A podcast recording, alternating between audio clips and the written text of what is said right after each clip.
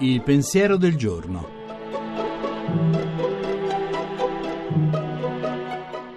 In studio Paola Ricci Sindoni, professore ordinario di filosofia morale. Quando le ragioni della politica annullano le ragioni della storia e della cultura. Potrebbe essere questo il titolo di quella paradossale recente risoluzione dell'UNESCO relativa al legame fra luoghi sacri e religioni a Gerusalemme.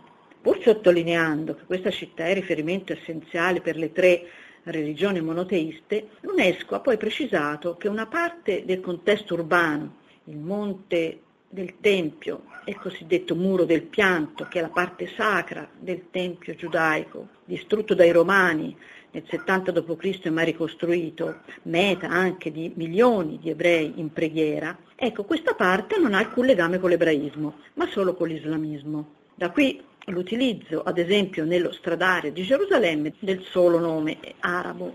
Ha ragione il premier israeliano Netanyahu quando dice che questa decisione è come negare il legame tra la Cina e la muraglia cinese, che siano state ragioni di carattere economico-politico ad annullare la storia, la cultura e la religione dello Stato di Israele, che l'antisemitismo prenda oggi il volto dell'antisionismo, purtroppo i sospetti appaiono fondati.